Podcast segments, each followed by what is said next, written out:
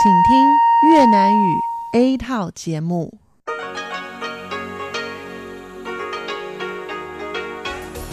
Đây là Đài Phát thanh Quốc tế Đài Loan RTI.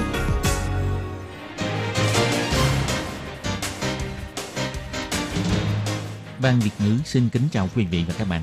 Đây là chương trình Việt ngữ Đài Phát thanh RTI được truyền đi từ Đài Loan.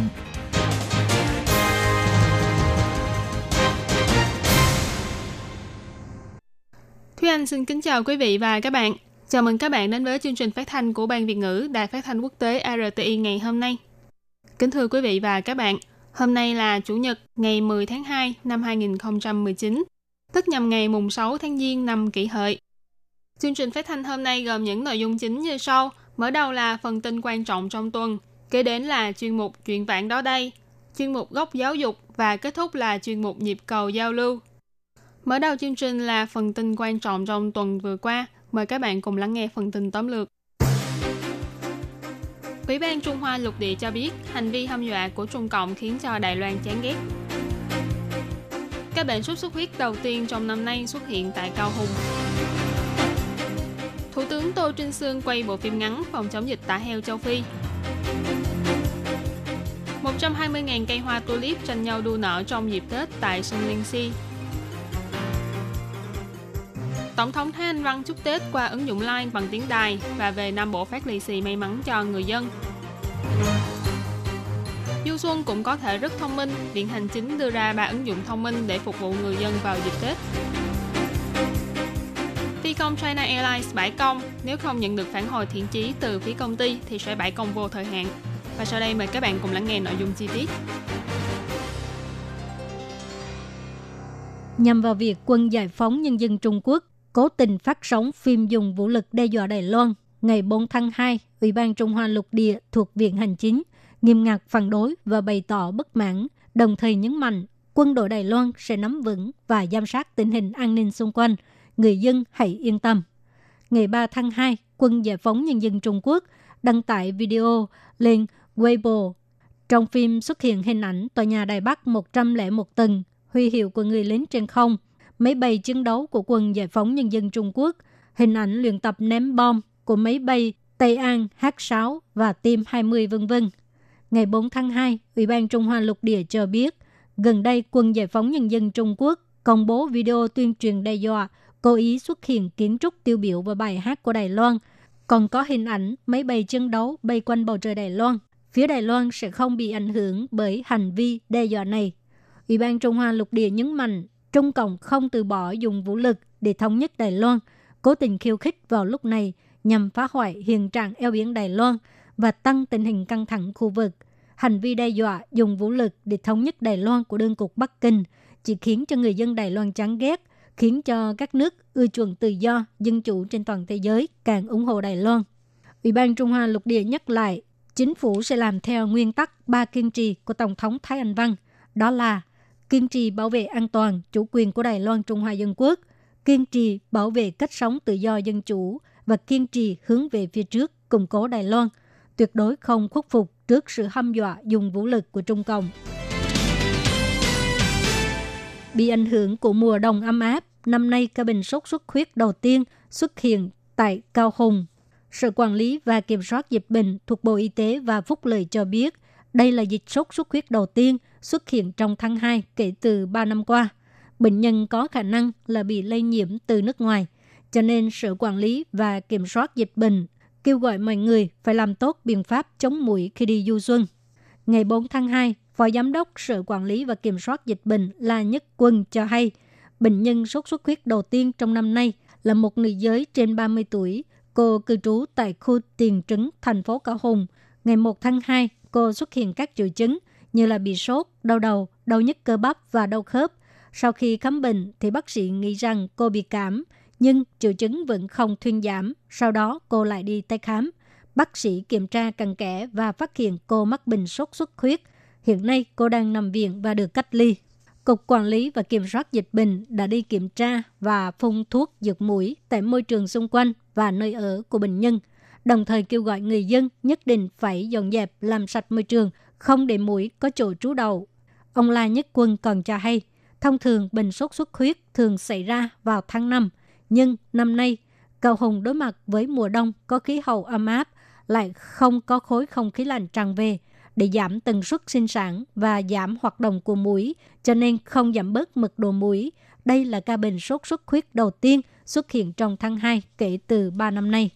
Cục Quản lý và Kiểm soát Dịch bệnh nhắc nhở, trong dịp Tết nếu đi đến các nước có dịch sốt xuất huyết thì phải làm tốt công tác chống mũi. Sau khi về nước, nếu có xuất hiện các triệu chứng như là sốt, đau đầu, đau nhức cơ bắp vân vân thì nên lập tức đi khám bác sĩ và chủ động báo cho bác sĩ biết là đã từng đi du lịch ở đâu.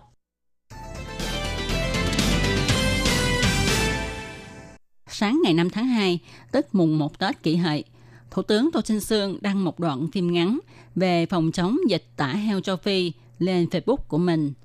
Ông không ngừng nhắc nhở người dân Đài Loan coi trọng việc phòng chống dịch tả heo châu Phi. Trong phần cuối của bộ phim này, ông còn ôm con gấu Phút, kêu gọi chính phủ Trung Quốc tăng cường công tác phòng chống dịch và công bố tình hình dịch tả heo chính xác. Trong bộ phim ngắn này, Thủ tướng Tô Trinh Sương thổ lộ, trước kia ông có nuôi heo, nên ông hiểu biết rất rõ việc nuôi heo như thế nào. Ông nhắc nhở người nuôi heo nên nấu lại thức ăn dư thừa cho heo ăn. Toàn dân phải ra sức tăng cường phòng chống dịch. Thủ tướng Tô Trinh Sương nhấn mạnh, láng giềng nên hỗ trợ giúp đỡ lẫn nhau, chứ không phải cùng hại nhau. Thủ tướng Tô Trinh Sương còn ôm con gấu phụt, kêu gọi Trung Quốc tăng cường chống dịch tả heo châu Phi. Do hôm trước Trung Quốc vừa phê phán Đài Loan chính trị hóa vấn đề dịch tả heo châu Phi, nên bộ phim ngắn này của Thủ tướng Tô Trinh Sương đã gây sự chú ý của cư dân mạng. Hoa không thể vắng bóng trong dịp xuân về và khi du xuân, người ta cũng tìm đến những nơi có nhiều hoa đua nở để ngắm hoa. Vườn hoa tulip ở Nam Đầu đua nở với nhiều màu sắc. Có năm màu, đỏ, trắng, vàng, tím và cam rất đẹp. Tôi chưa từng thấy hoa tulip nhiều màu như vậy ở nơi khác. Hoa ở đây vô cùng đẹp. Sơn Điện Si ở Nam Đầu có độ cao 1.600 mét so với mặt nước biển. Ban quản lý vườn nhập 120.000 cây với 22 loại hoa tulip từ Hà Lan về trồng. Đến mùa hoa nở, tất cả các cây đều nở cùng một lúc, đẹp không thể tưởng. Nhân viên quản lý cho biết, trong dịp Tết, chúng tôi đặc biệt cho du khách bận quần áo truyền thống của Hà Lan để chụp hình với hoa và cho quay quạt gió. Tết ai cũng thích mua hoa về trưng trong nhà, do đó các loại hoa đều tăng giá. Hoa lily tăng 40 đến 50%, tức 800 đài tệ. Hoa ngân liễu được nhiều người yêu thích vì chân được lâu cũng tăng từ 400 lên đến 700 đài tệ. Còn hoa dứa thì rẻ, mỗi chậu chỉ bán với giá 80 đại tệ. Nhân dịp mùng 2 Tết, Tổng thống Thái Anh Văn đã đặc biệt ghi âm lời chúc Tết bằng tiếng đài để gửi đến người dân thông qua ứng dụng Line. Tổng thống nói, xin gửi tới tất cả mọi người lời chúc Tết bằng hai chữ cung hỷ. Hy vọng nhân dịp nghỉ Tết, mọi người hãy nghỉ ngơi dưỡng sức để bước sang năm mới, tiếp tục đoàn kết, chăm chỉ phấn đấu vì Đài Loan và cũng xin chúc mọi người thuận lợi, bình an, khỏe mạnh, phát tài. Ngoài việc gửi lời chúc Tết đến người dân, Tổng thống cũng cho biết ngày hôm nay bà còn tới các địa phương gồm Vân Lâm, Gia Nghĩa, Đài Nam và Cao Hùng để phát lì xì may mắn cho mọi người. Các điểm dừng chân phát lì xì của Tổng thống Thái Anh Văn gồm có đền Triều Thiên Cung ở huyện Vân Lâm, đền Phụng Thiên Cung tại huyện Gia Nghĩa, điện Văn Tài ở thành phố Gia Nghĩa, đền Khánh An Cung tại thành phố Đài Nam và điểm sau cùng là đền Quan Đế ở thành phố Cao Hùng. Mỗi một điểm Tổng thống lưu lại khoảng 45 phút để chúc Tết và phát bao lì xì cho bà con. Vào ngày 6 tháng 2, Viện Hành Chính cho biết mọi người du xuân trong dịp nghỉ Tết dài ngày có thể tận dụng các ứng dụng phần mềm do chính phủ triển khai gồm có app thông tin nhanh về môi trường, khoán chỉnh trí sứ thông. Ngoài ra còn hai ứng dụng gồm Umaji và kênh phát thanh thông tin giao thông của tuyến quốc lộ số 5 qua Bluetooth của ủ lán giả dư xuyên thuê pua. Nhờ đó có thể nắm bắt được chất lượng không khí và tình hình giao thông, giúp người sử dụng phương tiện giao thông quy hoạch tuyến đường khi đi du lịch và di chuyển vào dịp Tết. Theo Viện Hành Chính chỉ ra, thông qua kế hoạch kiến thiết hạ tầng tầm nhìn tương lai, Sở Bảo vệ Môi trường đã cho lắp đặt hơn 3.300 thiết bị cảm biến chất lượng không khí. Tới cuối năm sau, dự kiến sẽ lắp đặt hơn 10.000 chiếc nữa, còn người dân cũng sẽ tự lắp đặt hơn 10.000 thiết bị cảm biến chất lượng không khí. Thông qua sự hiệp lực của chính phủ và người dân để tạo ra một mạng lưới chung theo dõi chất lượng không khí. Nhờ vậy có thể phân biệt nguồn gây ô nhiễm, đồng thời phối hợp với chính phủ kịp thời ngăn chặn và tăng cường đẩy mạnh công tác kiểm tra, giúp nâng cao chất lượng không khí cho Đài Loan. Ngoài phương diện chất lượng không khí, để tạo cho người dân sự trải nghiệm cuộc sống thông minh, tiện lợi hơn, chính phủ đã thiết lập các khu vực có thể sử dụng các ứng dụng thông minh về giao thông tại các vùng gồm hai thành phố Đài Bắc, Tân Bắc và khu vực Nghi Lan. Theo Viện Hành Chính đề xuất, những người sử dụng phương tiện giao thông công cộng thì có thể tải ứng dụng Umaji App. Ngoài có thể tra cứu tình hình đường xá, cũng còn tích hợp các dịch vụ gồm đặt vé, trả tiền, nhận vé và soát vé điện tử khi lên xe. Viện Hành Chính cho biết, trong tương lai, ứng dụng nêu trên sẽ được mở rộng có thêm các loại ngôn ngữ khác gồm tiếng Anh, tiếng Nhật và tiếng Hàn. Đồng thời, cũng sẽ mở rộng và tích hợp vé của các hệ thống gồm xe lửa cao tốc, xe lửa thường và tàu điện metro, tích hợp xe khách khu vực với xe buýt đi trong thành phố, xe taxi, thậm chí xe hơi đi thuê có thể sử dụng dịch vụ đi chung xe. Phạm vi dịch vụ cũng sẽ mở rộng dần ra toàn Đài Loan. Viện Hành Chính cũng đề xuất những người tự lái xe đi du lịch có thể tải app kênh phát thanh thông tin giao thông của tuyến quốc lộ số 5 qua Bluetooth để khi lái xe đi qua tuyến hành lang khu vực Đài Bắc, Tân Bắc và Nghi Lan có thể nghe phát thanh nắm bắt tình hình giao thông chuẩn xác và ngay tức thời, đồng thời cũng ước tính được thời gian đi đường. Vấn đề tranh chấp giữa lao động và chủ đầu tư của hãng hàng không China Airlines đến nay vẫn chưa có hồi kết. Mặc dù Bộ Giao thông đã đứng ra điều giải, nhưng vẫn không mang đến kết quả thuận lợi. 6 giờ sáng ngày 8 tháng 2, Công đoàn phi công đầu viên phần nhánh China Airlines đã chính thức phát động bãi công, khiến hơn 18 chuyến bay phải ngừng bay. Trong buổi họp báo sáng cùng ngày, công đoàn cũng đã nhấn mạnh bãi công chính là bước đi cuối cùng. Vì đến nay, hãng hàng không China Airlines vẫn chưa đưa ra bất kỳ phản hồi thiện chí nào đối với yêu cầu mà công đoàn đưa ra, bao gồm cải thiện tình hình quá tải chuyến bay đối với phi công, minh bạch hóa chế độ thăng tiến và huấn luyện dành cho phó cơ trưởng và bảo vệ quyền lợi lao động đối với phi công mang quốc tịch Đài Loan, nghiêm cấm gây sức ép đối với các thành viên của công đoàn và tính lương sau quý 3 thay đổi những chủ quản không làm tròn trách nhiệm và làm phá hoại quan hệ giữa lao động và chủ đầu tư, đảm bảo lương bổng tháng thứ 13 hoàn chỉnh như của hãng hàng không Eva Air.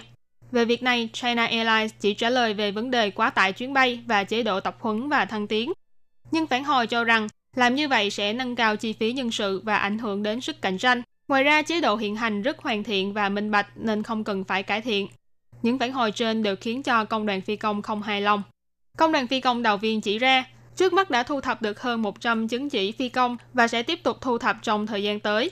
Đồng thời, cuộc bãi công này cũng sẽ không dừng lại nếu như phía China Airlines không đưa ra phương án giải quyết cụ thể.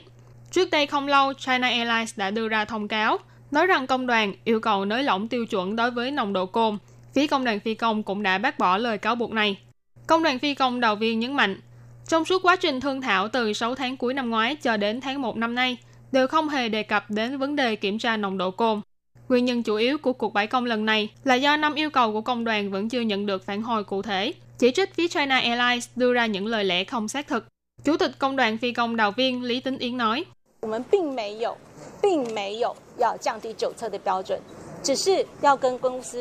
Chúng tôi không hề muốn giảm tiêu chuẩn kiểm tra nồng độ cồn, mà chỉ là muốn cùng công ty thảo luận ra một quy trình hợp lý. Chỉ như vậy thôi. Sao họ có thể nói thành chúng tôi muốn giảm tiêu chuẩn nồng độ cồn để phi công chúng tôi có thể uống rượu khi làm việc? Chúng tôi tin rằng ai cũng biết chuyện này là không thể xảy ra. Nhưng phía công ty lại dùng việc này để bôi bác chúng tôi. Cho nên đây là một việc mà chúng tôi không thể nào chấp nhận được. Ngoài ra tại buổi họp báo, một hội viên của công đoàn phi công đầu viên phần nhánh China Airlines đã đến ủng hộ bãi công và bị ngất xỉu tại hội trường Công đoàn cho biết, phi công này vừa mới tan ca là đến chi viện ngay, do thiếu ngủ và hiện trường khá là đông người nên mới bị ngất xỉu. Vừa rồi là tổng hợp những mẫu tin quan trọng trong tuần vừa qua.